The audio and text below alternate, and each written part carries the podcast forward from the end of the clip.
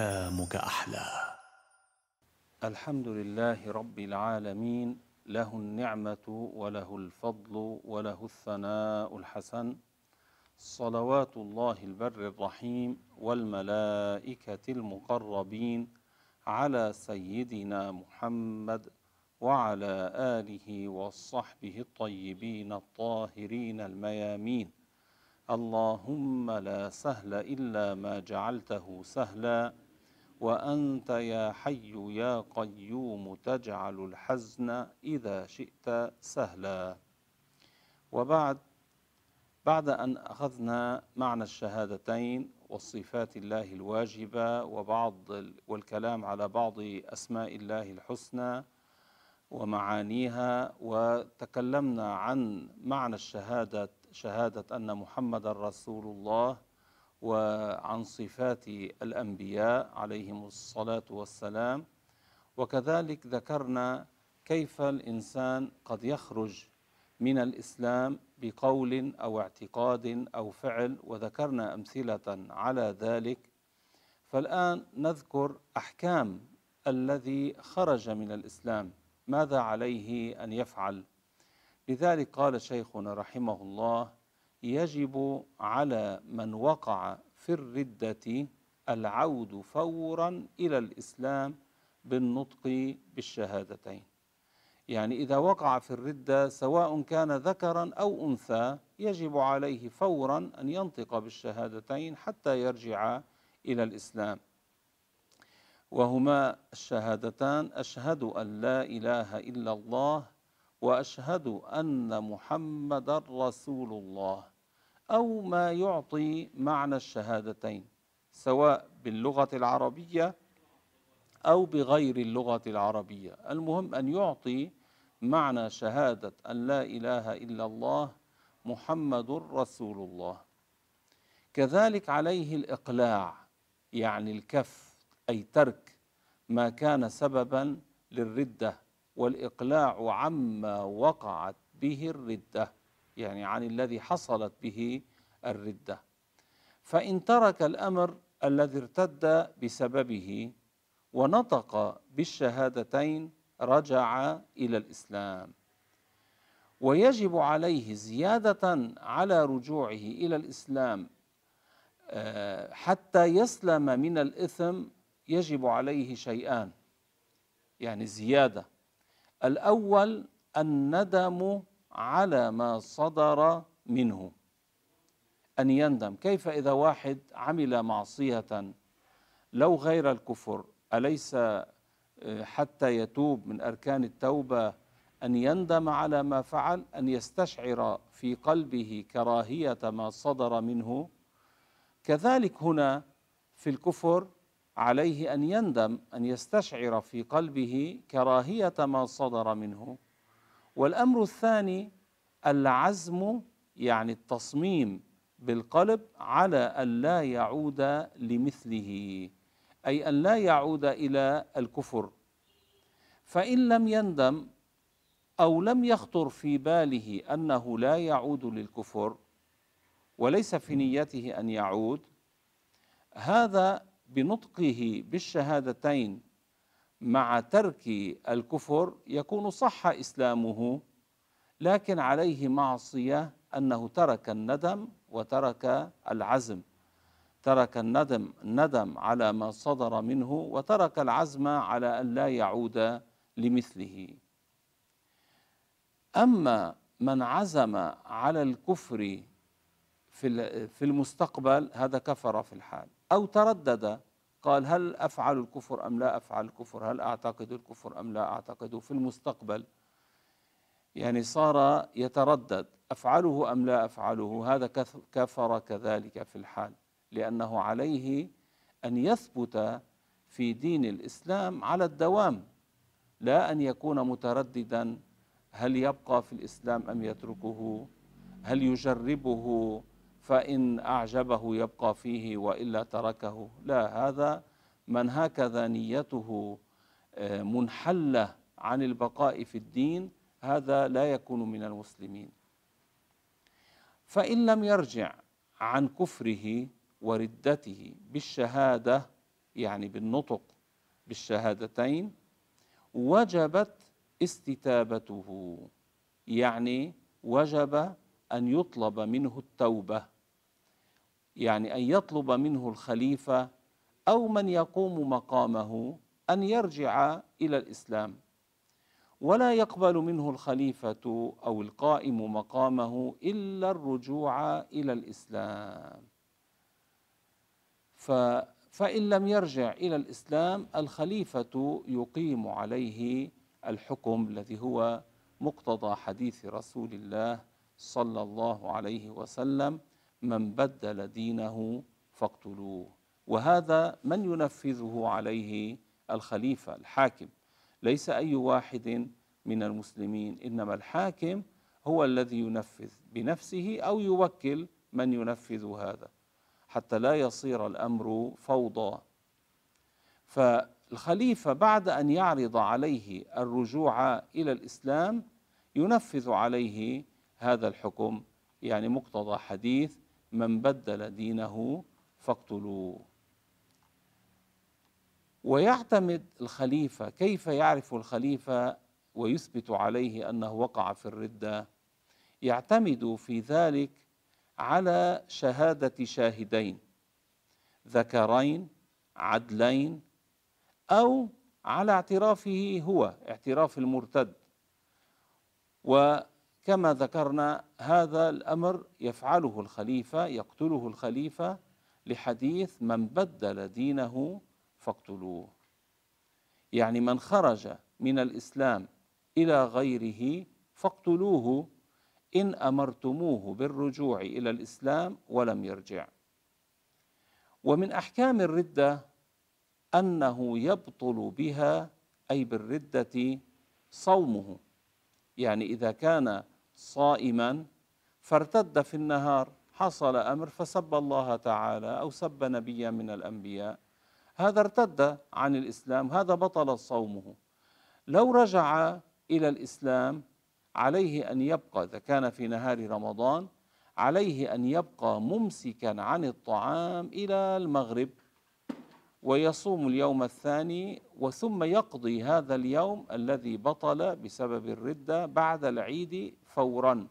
آه، الصيام لأنه كما آه، هو معلوم لا يصح من الكافر. لذلك يبطل صومه إذا ارتد. كذلك يبطل أيضا تيممه. إذا كان تيمم لأجل الصلاة وقبل أن يصلي حصلت منه ردة فهذا كذلك فسد تيممه. يعني إذا رجع إلى الإسلام يعود يتيمم تيمما آخر. أما الوضوء فلا يفسد إذا ارتد في مذهب الإمام الشافعي رضي الله عنه. يعني كان على وضوء فحصلت منه ردة ثم رجع إلى الإسلام ولم يحصل منه ما ينقض الوضوء فهذا يبقى على وضوئه.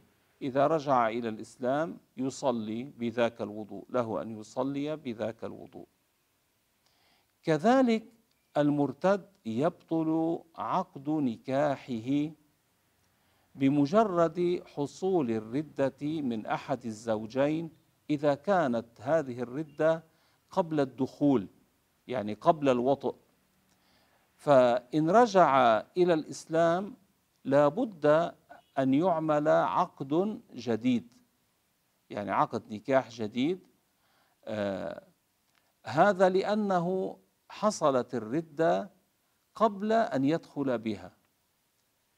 كذلك إذا حصلت الردة بعد الدخول ولم يعد المرتد منهما سواء الزوج أو الزوجة لم يعد إلى الإسلام في مدة العدة. والعدة يعني إذا كانت هي ممن تحيض عدتها ثلاثة أقراء يعني ثلاثة أطهار. إذا كانت هي في الطهر فإذا أتى الحيض هذا انتهى طهر واحد. ثم أتى طهر ثان آه، فحين يأتي الحيض الثاني هذا انتهى الطهر الثاني. ثم يأتي الطهر الثالث. حين ينتهي الطهر الثالث بمجيء الحيض وثبوت أنه حيض يكون انتهت العدة.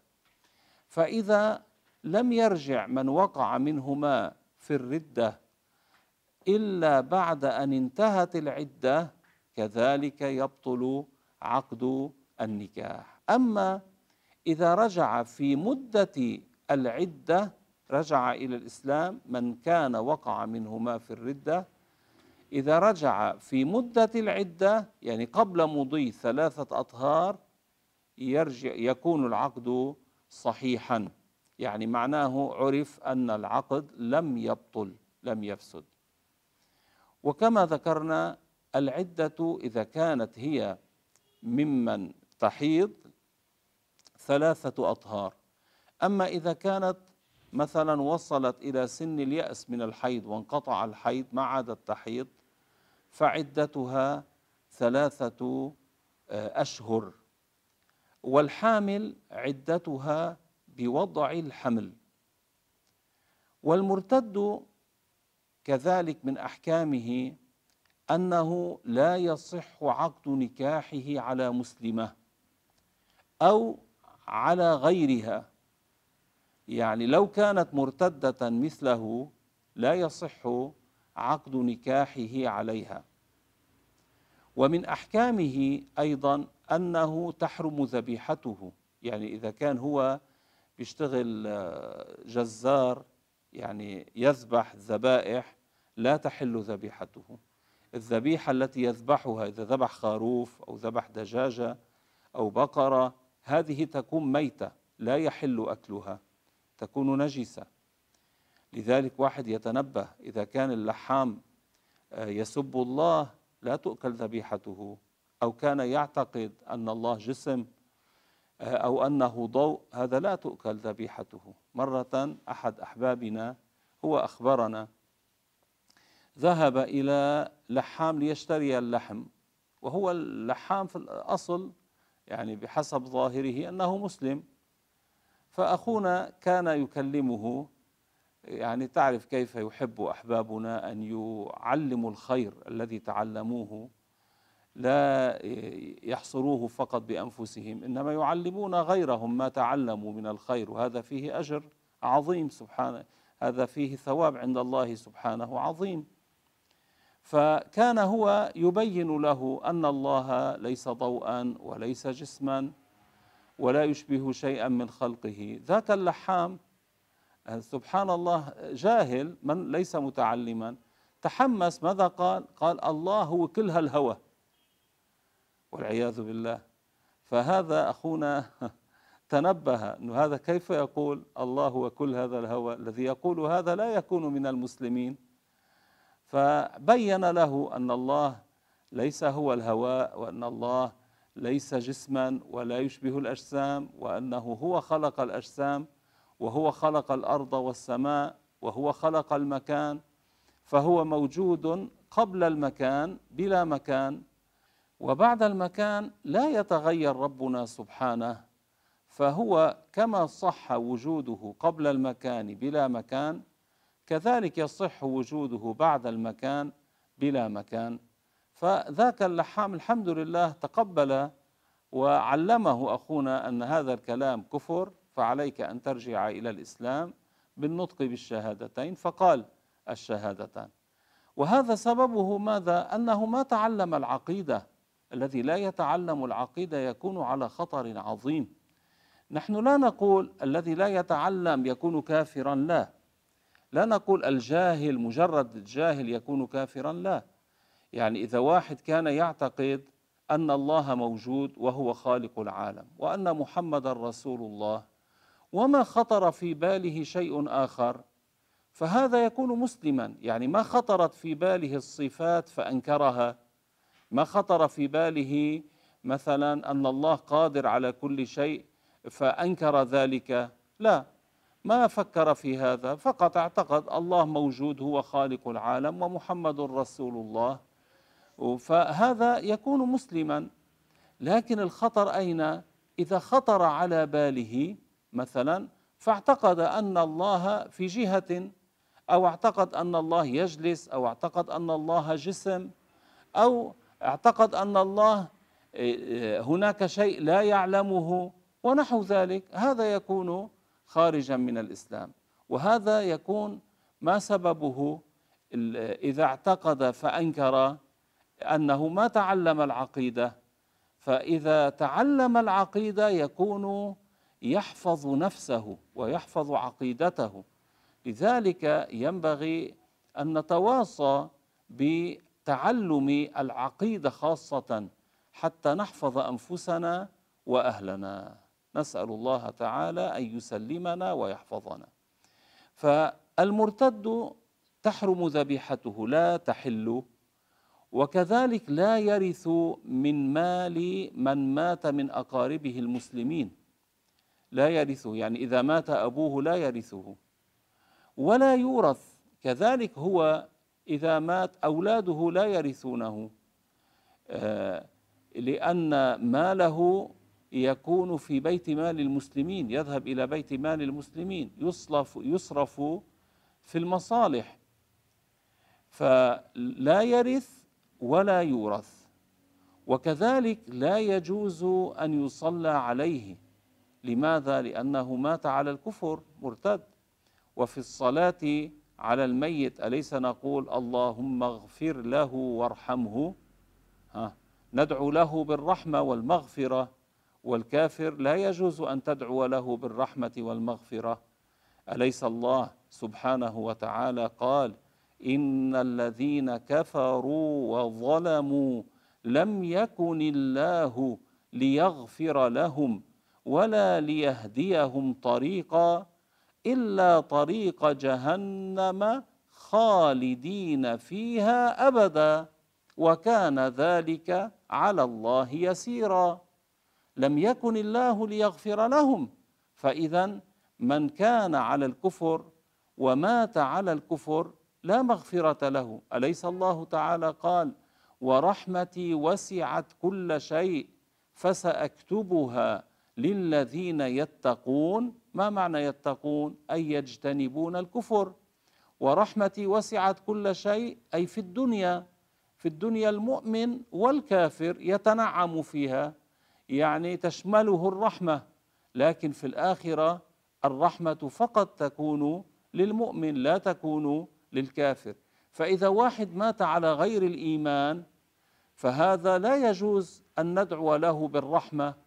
لأن معنى هذا حين نقول اللهم اغفر له أو اللهم ارحمه معنى هذا يا رب اكذب فيما توعدت به. وهذا الكلام باطل لا يجوز. الله تعالى لا يكذب.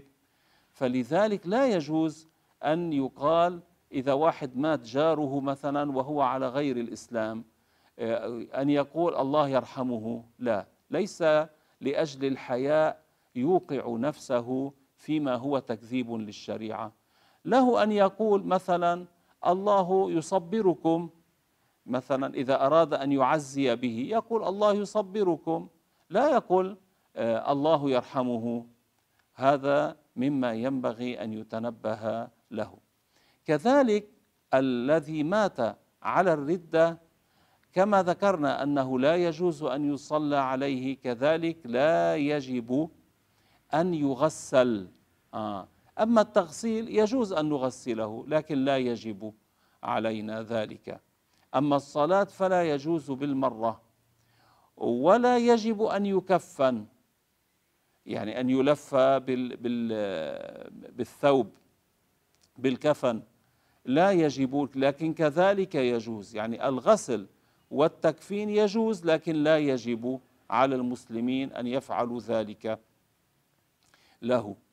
ولا يجوز آه هنا لا يجوز أن يدفن في مقابر المسلمين لأنه ليس من المسلمين فكيف يدفن في مقابرهم؟ وماله بعد موته فيء. ما معنى فيء؟ أي يذهب لبيت المال. هذا إذا كان هناك آه، بيت مال مستقيم.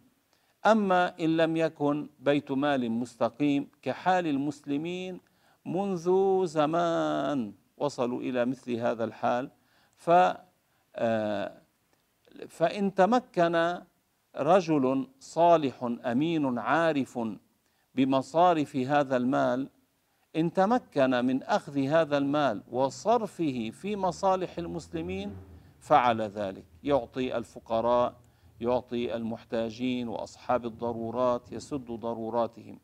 إذا هو كان غنيا هو لا يأخذ لنفسه إنما يصرفه في مصالح المسلمين.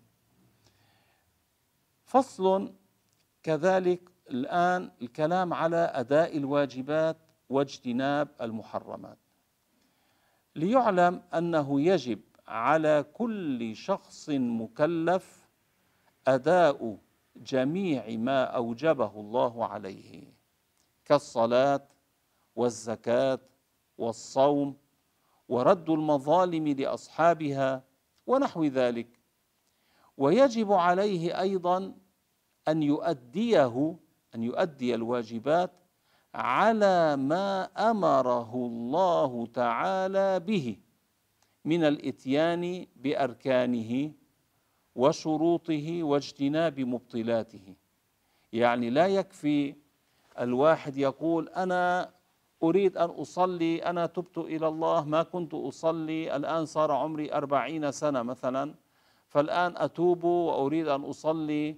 في فيفعل كما يفعل الناس وهو لم يتعلم أحكام الصلاة أركان الصلاة. فقد لا تصح منه الصلاة وهو لا يدري. إذا رأى الناس يصلون هكذا. وهو ما سمع مثلا أن النية ركن من أركان الصلاة. فلم يأتي بالنية على الوجه الصحيح. هل تصح صلاته؟ لا تصح. إذا لم يقرأ الفاتحة على الوجه الصحيح كم من أناس يقرؤون الفاتحة؟ الطاء يعملونها تاء والصاد لا يأتون بها الصحيحة والذال بدل الذين يقولون الذين. فلا تصح منهم قراءتهم للفاتحة. إنما ينبغي أن يتعلم ما هي الأركان ما هي الشروط ما هي المبطلات حتى يؤدي العمل كما أمر الله. بعض الناس ماذا يفعلون؟ هؤلاء كأنهم يحثون الناس على الجهل. يقولون الواحد طالما أنت نيتك أن تصلي خلص نيتك صافية خلص يا الله يقبل منك. كيفما فعلت؟ لا. لو كان الأمر هكذا لماذا النبي عليه الصلاة والسلام كان يعلم أمته؟ لماذا حين أتاه ذاك الرجل فدخل المسجد فصلى ثم قام إلى الرسول؟ ماذا قال له الرسول؟ قال له قم فصل عد فصل فإنك لم تصلي. فرجع الرجل يصلي ثم عاد إلى النبي فقال له الرسول عد فصل فإنك لم تصلي. فعاد صلى على حسب ما يظن هو. فرجع إلى النبي عليه الصلاة والسلام قال له عد فصل فإنك لم تصلي. قال له يا رسول الله والذي بعثك بالحق لا أحسن إلا ما رأيت. فعلمني. فعلمه النبي عليه الصلاة والسلام أركان الصلاة وكيف تصح الصلاة حتى يؤديها كما أمر الله عز وجل. هل قال له الرسول أنت طالما نيتك أن تصلي فصلاتك تقبل منك لو كنت تخل بركن من أركانها؟ لا ما قال له الرسول هذا. إنما الرسول قال له فإنك لم تصلي يعني لم تصح صلاتك. ثم بعد ذلك علمه كيفية الصلاة الصحيحة. فإذا لابد من التعلم حتى يؤدي الواجب كما أمر الله سبحانه وتعالى. الآن الأعمال العبادات لها أركان لها شروط لها مبطلات. هذا اصطلاح استعمله الفقهاء. لنذكر ما معنى هذا الاصطلاح. الركن هو ما كان جزءا من العمل مؤثرا في صحته. شو يعني؟ الفاتحة أليست من الصلاة؟ هي في جزء من الصلاة أم أنها خارج الصلاة؟ الفاتحة جزء من الصلاة. آه هل تصح الصلاة بغير الفاتحة؟ لا تصح الصلاة بغير الفاتحة. في مذهب الإمام الشافعي رضي الله عنه عملا بحديث النبي لا صلاة لمن لم يقرأ بفاتحة الكتاب طيب فإذا الفاتحة جزء من الصلاة ولا تصح الصلاة بدونها فإذا الفاتحة ركن من أركان الصلاة يعني لا تصح الصلاة بدونها وهي جزء من العمل الركوع والسجود أليس هما جزء من الصلاة؟ آه. فهما جزء من الصلاة. هل تصح الصلاة بغير ركوع أو سجود؟ لا تصح الصلاة بغير ركوع أو سجود. فإذا الركوع ركن من أركان الصلاة والسجود كذلك ركن من أركان الصلاة. فإذا الركن ما كان جزءا من العمل مؤثرا في صحة العمل يعني لا يصح العمل بدونه. هذه الأركان معناه ينبغي أن نتعلمها وسنأتي عليها إن شاء الله. الشرط هذا اصطلاح آخر. الشرط هو ما لم يكن جزءا من العمل لكن لا يصح العمل بدونه. مثل ماذا؟ الوضوء. الوضوء هل هو من الصلاة؟ ليس هو من الصلاة. الوضوء يكون قبل الصلاة. آه هل تصح الصلاة بغير وضوء؟ لا تصح الصلاة بغير وضوء. فإذا الوضوء ليس جزءا من الصلاة ولكن الصلاة صحتها تتوقف على الوضوء. لا تصح الصلاة بغير وضوء. فإذا الوضوء شرط من شروط الصلاة. ها فإذا عرفنا الآن ما هي الأركان. وما هي الشروط. فإذا لابد أن يتعلم الأركان والشروط. من من شروط الصلاة الإسلام إذا واحد كان كافرا لا تصح صلاته. لذلك مثلا واحد عنده خادمة آه، غير مسلمة لا يقول لها تعالي صلي معي لأنه لأنه لا يصح الصلاة أو صومي. إنما آه، يعلمها الإسلام. يعلمها معنى الشهادتين ويعلمها أن تنطق بالشهادتين حتى تصير من المسلمين ثم بعد ذلك يعلمها الصلاة وتصلي معه. فإذا آه، هذا الإسلام شرط من شروط صحة الصلاة من شروط صحة الصيام كذلك. آه، فإذا الركن ما كان جزءا من العمل مؤثرا في صحة العمل والشرط ما لم يكن جزءا من العمل لكن كذلك هو مؤثر في صحة العمل. فإذا لا بد أن يتعلم الأركان والشروط وأن يجتنب المبطلات. هناك أمور تبطل الصلاة أمور تبطل الصيام. كذلك أليس إذا تكلم في الصلاة بما هو من كلام الناس آه، عمدا تفسد صلاته تفسد. إذا تكلم بما هو من كلام الناس عمدا تفسد صلاته. أليس فهذا من مبطلات الصلاة؟ الكلام بما هو من كلام الناس عمدا. آه، في الصيام مثلا آه، أليس إذا آه، أي مسألة لنقل إذا هو تعمد القيء؟ تعمد أن يتقيأ. قام أصابه غثيان لكن بعد ما ما غلبه القيء. لكن هو أدخل إصبعه حتى يتقيأ. فتقيأ هنا فسد صومه ولو لم يبتلع شيئا. فهذا من مبطلات الصيام وغير ذلك من الأحكام. أما إذا غلبه القيء فهذا لا يفطر كما سبق وذكرنا. شرط أن لا يبتلع شيئا عمدا. فإذا آه، ينبغي آه، أن يتعلم أركان العمل الواجب وشروطه وأن يجتنب مبطلات هذا العمل. هذا بالنسبة لنفسه.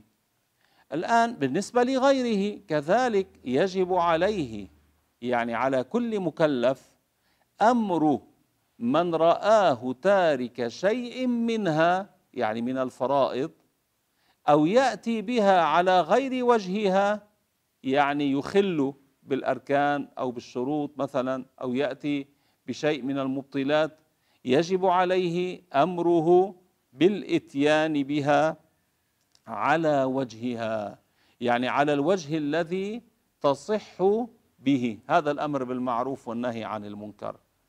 فإذا كان لم يتعلم الأركان والشروط كيف يأمر غيره؟ قد يأمره بأمر آه، هو ليس من الأركان والشروط. فإذا الأمر يكون بناء على الأحكام الشرعية. لابد أن يتعلم حتى يأمر غيره. هذه الأمة عرفت ومدحت بأنها أمة تأمر بالمعروف وتنهى عن المنكر والأمر بالمعروف يقتضي العلم والنهي عن المنكر يقتضي العلم.